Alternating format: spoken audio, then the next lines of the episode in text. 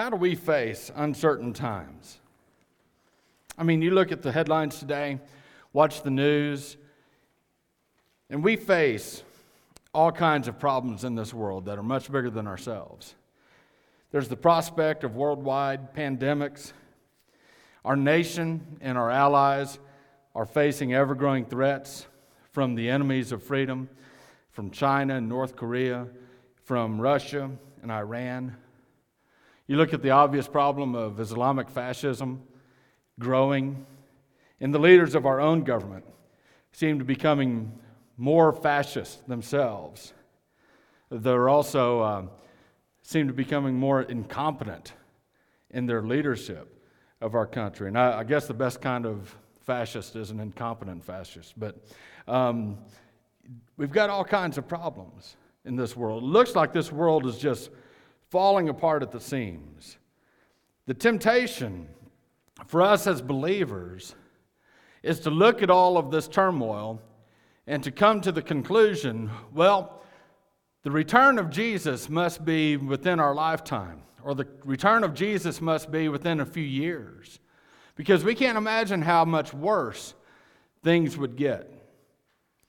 And I, uh, and I would tend to want to give in to that temptation to look at the world and see it as signs of an imminent return of the Lord Jesus Christ. Now, the reality is, Jesus Christ can return at any time. But I think the danger is to look at our own lives and look at our own world and to interpret Scripture through that lens. In other words, to take the crises of the world and to embed that into our interpretation of Scripture.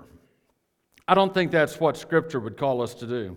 Uh, some people see the, uh, the fulfillment of Scripture in every headline.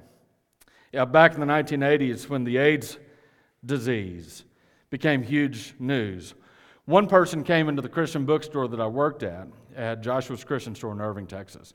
And uh, we were talking about that, and it was big news. And they, they said that AIDS is, in the history of mankind, the 39th major disease to inflict upon humanity.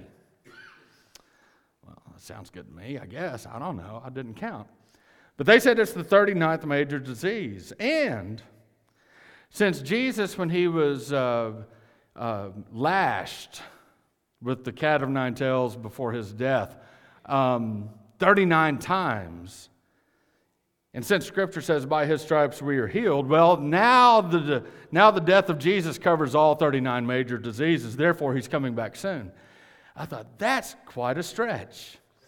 That's a lot of things to sort of piece together and to uh, put all of your faith in, put all those eggs in one basket. Uh, you know, I repeatedly heard back in the 1980s uh, and before that the Soviet Union, which had a, a bear, as its unofficial mascot, would one day invade modern day Israel as a fulfillment of Old Testament scripture. And it sounded plausible, sounded good. Uh, it sounded like they are the army of the North until the Soviet Union came to an end in 1991. And I guess now Russia is that army that's, that comes from the North. I don't know. I really don't know. I think the danger is to look at worldwide events, look at headlines, and a lot of preachers make a lot of money, on, especially on TV, uh, connecting the headlines of the day and saying, well, this fulfills this passage in Isaiah or Ezekiel or wherever else. And I think we need to be more careful with our interpretation of Scripture. It's easy to be lazy with Scripture. You know, just to read the Bible and interpret it, however wild your imagination takes you. Uh, but even if you try to be honest with the text and let the text speak for itself, when the Bible and the nightly news talk about wars and earthquakes and famines and things like that, you take notice. And so when I first started uh, studying biblical passages about the end times, eschatology is the theological term, you know, I assumed that everything that I read about the future was still future to me. And um, what we'll discover today is that much of what Jesus prophesied about in Mark chapter 13 and the parallel passage of uh, Matthew chapter 24. Much of what he prophesied about was fulfilled by the time the temple was destroyed in AD 70. And so here's what I'd ask you to do today I'd ask you to put aside all of your biblical preconceptions of what the end times really means. I want you to resist the temptation to read your ideas into Scripture. And I would ask you to allow Jesus to speak for himself. Now, here's the background of Mark chapter 13, the larger contextual issues of the day. Mark chapter 10, verse 47, right before Jesus goes into the uh, city of Jerusalem, he heals one last guy, blind Bartimaeus. And blind Bartimaeus calls Jesus something that no one else had ever called him. Blind Bartimaeus cried out to him repeatedly, saying, Son of David. Blind Bartimaeus was the first one to really see that Jesus was the fulfillment of the Old Testament king, King David. He was the one who was going to fulfill the prophecy. So he was the king of Israel, the rightful king of Israel, and the savior of Israel. Next step, enter Jerusalem. That's what we find in Mark chapter 11, verses 1 through 11. Jesus fulfills scripture by entering into Jerusalem on a donkey, and, which is how the king of Israel would enter. And what does he do after he comes into Jerusalem on a donkey? He immediately makes his way to the temple. And he sees that the temple has become a place of profit rather than a place of prayer. This upsets him. The next day, Mark chapter 11, verses 12 through 25. Jesus comes back into the temple and he clears it out. And by the way, he also curses a fig tree in that story, which is a sign to the leaders of Israel, to the leaders of the temple, that they had been cursed by God because of their disobedience. Mark chapter 11 verses 27 through chapter 12, verse 34. Repeatedly, the leaders of the temple keep coming to Jesus, keep coming to Jesus, asking him questions, trying to trap him, trying to trick him, trying to get him to stumble, trying to get the people to turn against him. And Jesus rebukes all of their questioning tactics. Then in Mark chapter 12, verses 35 through 37, Jesus finally goes on the offensive. And he asked the temple leaders, why King David called the Messiah Lord if the Messiah would be David's son. David shouldn't call his son, his descendant, Lord. Why does he? And the obvious answer is that the Messiah has to be uh, not only a descendant of David, but also God himself. And Jesus teaches them that the stone that the builders rejected has become the chief cornerstone. In other words, this temple that you guys trust in, this temple that you guys run is going to be replaced by a new temple, a temple of God's people. And He, Jesus, the Lord Himself, is the chief cornerstone of that temple. The next few verses, Mark chapter 12, verses 38 through 44, Jesus condemns the leaders of the temple because they're very arrogant, they're hypocritical. They go so far as to rob widows of their money. And then Jesus observes a widow woman walking into the temple, putting in two cents, everything she has to live on. And he says, This woman, she is what true godliness is like, not them, not the leaders of the temple. Ever since Jesus walked into Jerusalem, he had one encounter after the other with the leaders of the temple. With all that conflict that Jesus had with those leaders of the temple, one of the disciples came up to Jesus in Mark chapter 13, verse 1, where we are today, and he said, Wow, look at that temple. One of these guys really didn't get it that Jesus and the temple were at odds with one another. And so in Mark chapter 13, verse 1, we read As he came out of the temple, one of his disciples said to him, Look, teacher, what wonderful stones and what wonderful buildings. And Jesus goes on to tell him that it's all going to be destroyed. You see, For you and me, here's a lesson that we need to learn. The only accomplishments that will remain are those that serve God's purposes. If you're involved in things in your life, it may not be as grandiose as Herod's temple, which took 46 years to build. It may be something else that's going on in your life, something that you're trying to achieve, something that you're trying to do, and you're really putting your all into it. Listen, if you're not doing it for God's glory, if you're not doing it for God's purposes, it's going to burn someday. It's going to burn. It's going to come crumbling down. It won't last the test of time. The only accomplishments in your life that will ever remain, the only accomplishments as a church that we do that will ever truly remain, the only accomplishments in God's kingdom that will ever remain are those that are done for God's purposes. That temple itself, it took over four decades to build. Jesus said to the man in verse 2 Do you see these great buildings? There will not be left here one stone upon another that will not be thrown down. That temple area was the greatest archaeological or architectural achievement of its day. There were some stones that we found that uh, weigh 160,000 pounds.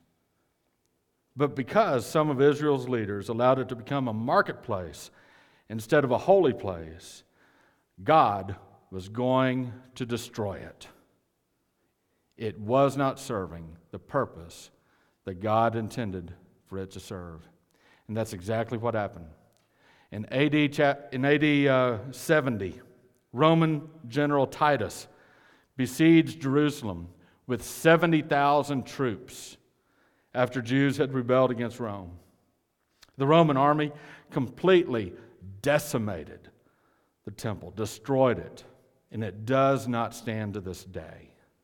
The only part that remains is what we call the Wailing Wall, and even that had been rebuilt since that time.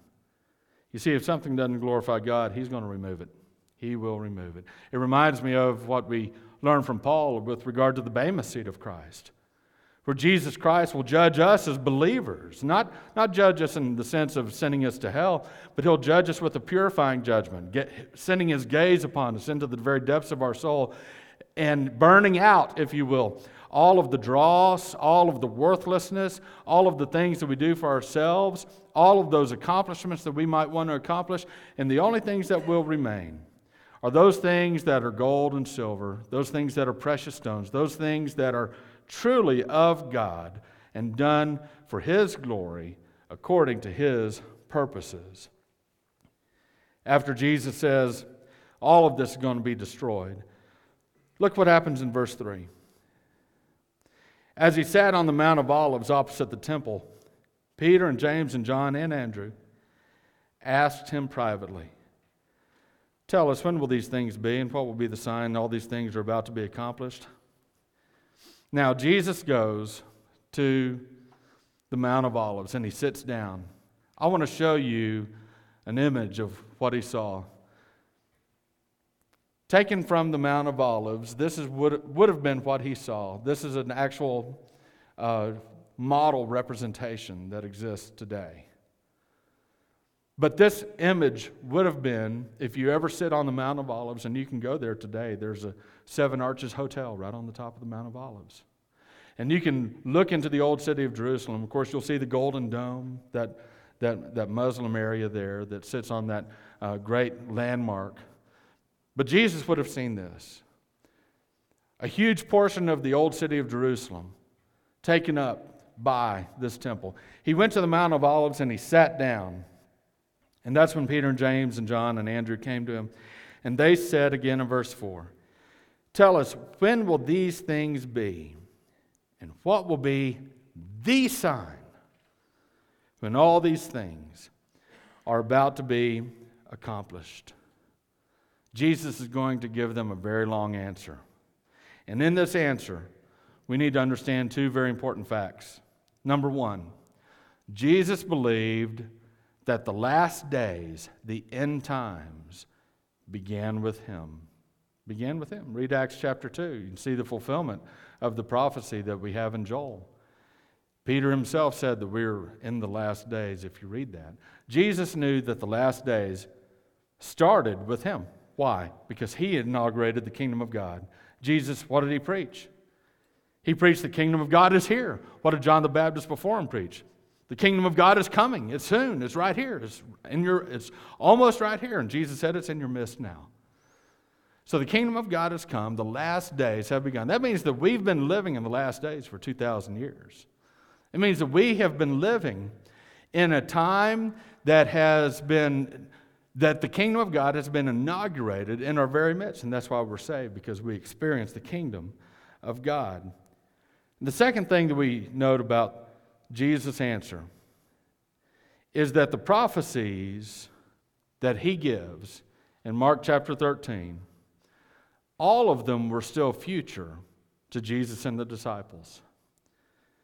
But a majority of what Jesus has to say, in fact, almost everything Jesus has to say in the passage that we'll study today, they were still future to Jesus and the disciples in AD 33.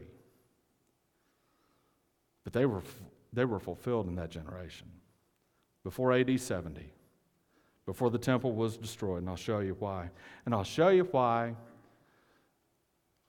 we know this to be true. Look in Mark chapter 13, verse 24. In verse 24, Jesus spends a long time previously talking about all these things that are about to occur. And then in Mark chapter 13, verse 24, he makes a contrast. He says, But in those days, after that tribulation, then the sun and the moon will not give their light. There's going to be signs in heaven. But these are going to be a bunch of signs here on the earth. And these things will occur in the disciples' lifetime. So, what does Jesus want his disciples then to learn? And what does he want us to learn? Number one, he wants us to be watchful and diligent as we follow him. Be watchful and diligent. Jesus was asked by the disciples in verse 4 what is the sign, singular, the one sign that will signal the end. Jesus responds by giving several signs that indicate that the end is not yet. He doesn't answer their question directly. They ask for the one sign that will signal the end. He responds by giving them several signs that the end is not yet. I'll show you. Verses 5 and 6. Jesus began to say to them, See that no one leads you astray. Many will come in my name, saying, I am he. And they will lead many astray. In the first century AD, after Jesus came, up until the destruction of the temple, there were numerous fake messiahs that came along and said, I'm the Christ. I'm the Messiah. In fact, by history, we know of at least six. Six different men that led many thousands of people into believing that they were the Messiah. False messiahs came along saying, I am the Messiah. This all happened before the temple's destruction. And Jesus says, This is not the end. Verse 7 and the first part of verse 8. When you hear of wars and rumors of wars, do not be alarmed. This must take place, but the end is not yet. You see, the first time I ever studied this and first time I ever was taught this, I kept thinking, wow, false Christs, wars and rumors of wars, famines, earthquakes.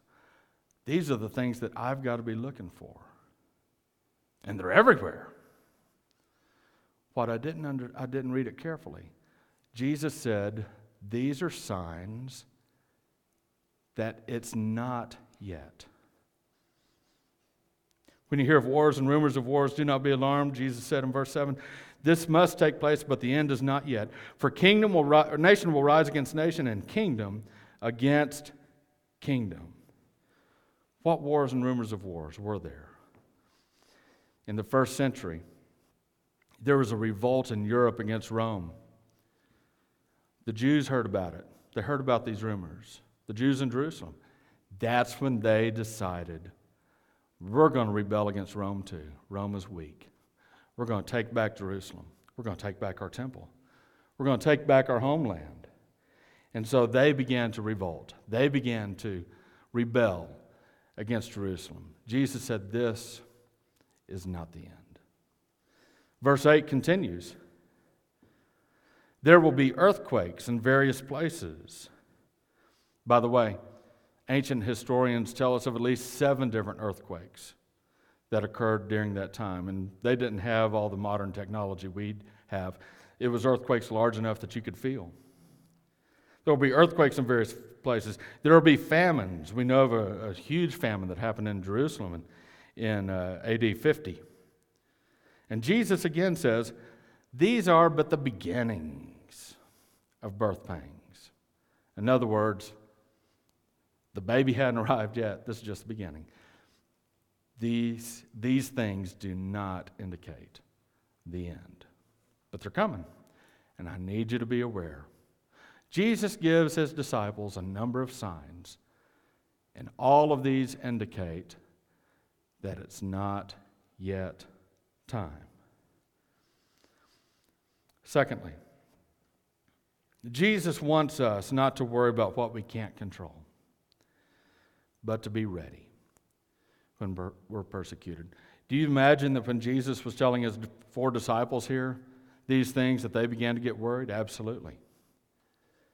But he says essentially in the next section, don't worry about these things that you can't control, but be ready because it's coming. Verse 9 Jesus said, Be on your guard, for they will deliver you over to councils, and you will be beaten in synagogues. How many modern Christians are beaten in synagogues today? Not a whole lot. How many were beaten in synagogues in the first century? An awful lot. You will be taken before councils, beaten in synagogues. You'll stand before governors and kings for my sake to bear witness before them. Jesus says they're going to drag you before the, before the different authorities. The disciples faced all these things. Paul himself received 39 lashes on numerous occasions. All of this happened before the temple's destruction in AD 70. And the disciples would be brought before kings, and they would have to give a testimony in a hostile environment, in an unbelieving environment, give a testimony of their faith. And Jesus says in verse 10 and the gospel must first be proclaimed to all nations. The gospel must be preached in all the world. And you might say, well, that hasn't happened yet. And I, I, would, I would agree. There are places of the world people groups, about 2,000 people groups that we know of, that don't have a viable witness of the gospel of Jesus Christ. But if you look at how the disciples understood the nations, how they understood the world, listen to what Paul said in Colossians chapter 1, verses 5 and 6. He said, Of this you have heard before in the word of truth, the gospel which has come to you, as indeed in the whole world it is bearing fruit and increasing. Paul's saying the gospel is going out to the whole world. Romans chapter 10, verses 17 and 18. We all know verse 17. So faith comes from hearing, and hearing through the word of Christ. I ask, have they not heard? You and I would say no. Paul says, yes. Indeed, they have. For their voice has gone out to all the earth, and their words to the ends of the world. According to Paul, he was very involved in the fulfillment of Jesus' words, taking the gospel to all the known world, all throughout Italy, and he, he ultimately made it all the way to Spain. That was his intention as we read Romans. Verses 11 through 13. Jesus tells them again not to worry about the things they can't control, but to be ready for persecution. And when they bring you to trial and deliver you over, do not be anxious beforehand what you are to say, but say whatever is given you in that hour. For it is not you who speak, but the Holy Spirit. And brother will deliver brother over to death, and father his child. Families will turn against families because of me, Jesus says. And a father will deliver over his child, and children will rise against parents and have them put to death. Why? Because of Jesus, because of our faith in him, because we share Christ. And you will be hated by all for my name's sake, but the one who endures to the end will be saved.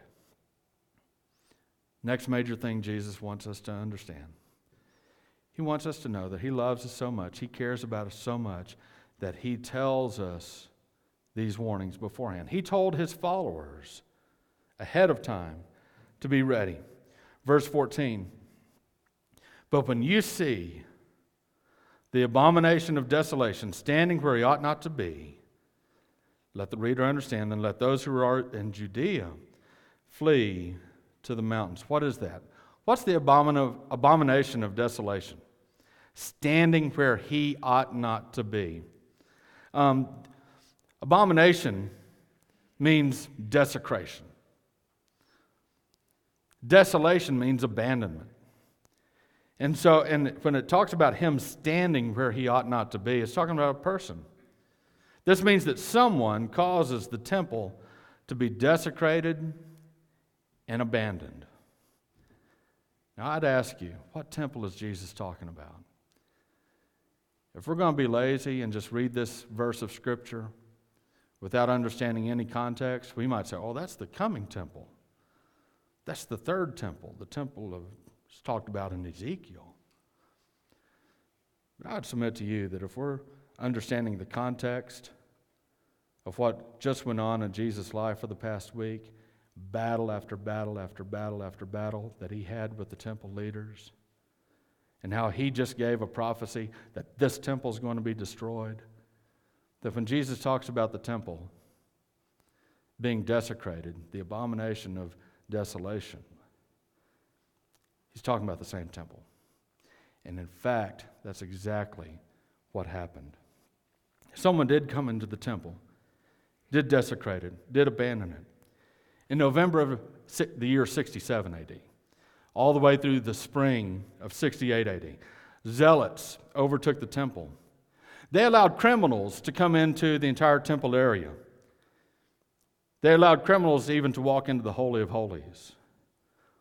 The zealots and these criminal elements, they got drunk in the temple. They made it their fortress. They even murdered people in the temple. They even murdered the high priest.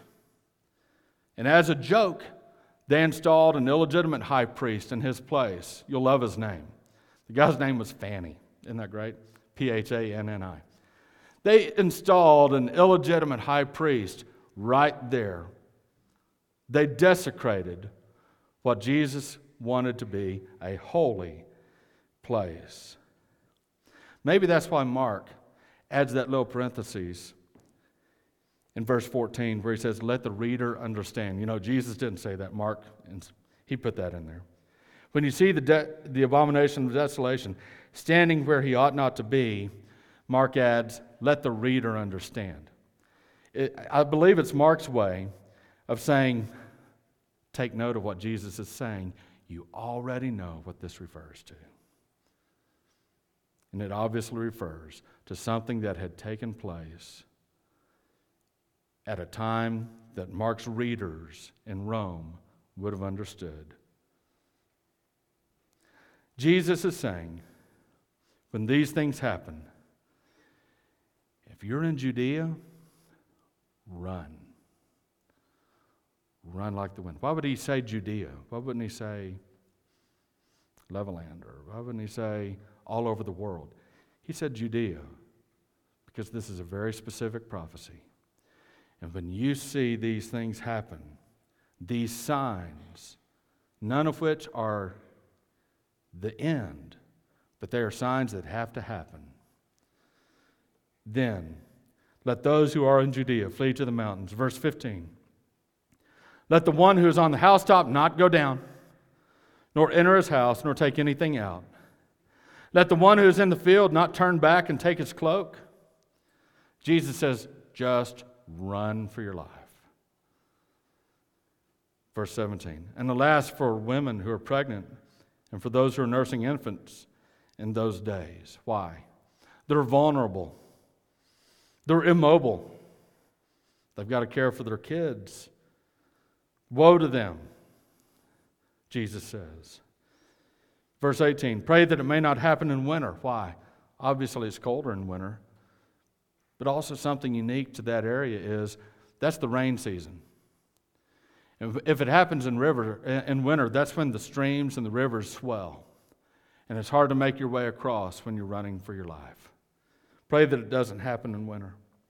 Verse 19 For in those days there will be such tribulation that it has not been from the beginning of creation that God created until now, and never will be. And if the Lord had not cut short the days, no human being would be saved. But for the sake of the elect whom he chose, he shortened those days. What happened? Jewish believers in that area understood the prophecy that Jesus was giving them. And when they saw the abomination of desolation, when they heard the wars and rumors of wars, of Jews taking over a Roman citadel or Roman area there in uh, Jerusalem and making that temple area a fortress, they understood this is what Jesus is talking about. And what did the believers do right before AD 70? They ran, they hid in the hills, they took off because the Romans, with their 70,000 troops, were coming. And they were going to not show any mercy to that rebellious area. Verse 21 If then anyone says to you, Look, here's the Christ, or look, there he is, do not believe it. For false Christs and false prophets will arise and perform signs and wonders to lead astray, if possible, the elect. But be on guard. I have told you all things beforehand. Next week, we'll begin to look at those things that will happen after the fulfillment of that terrible time in Jerusalem. Because that's when Jesus says, in those days, after that tribulation, then, then you'll see signs in heaven. There's coming a day that's still future. There's coming a day in which we trust in the Lord Jesus Christ to return. He's going to return in His perfect timing. What He calls us to do today is not to look at every scripture and try to make it a modern day fulfillment. He calls us to simply be watchful, to be diligent, to be faithful in all things, to be ready if we're persecuted, to stand for our faith, and to never, ever be misled, believing this prophet or that teacher or this other person that comes along. Jesus wants us to be faithful to him.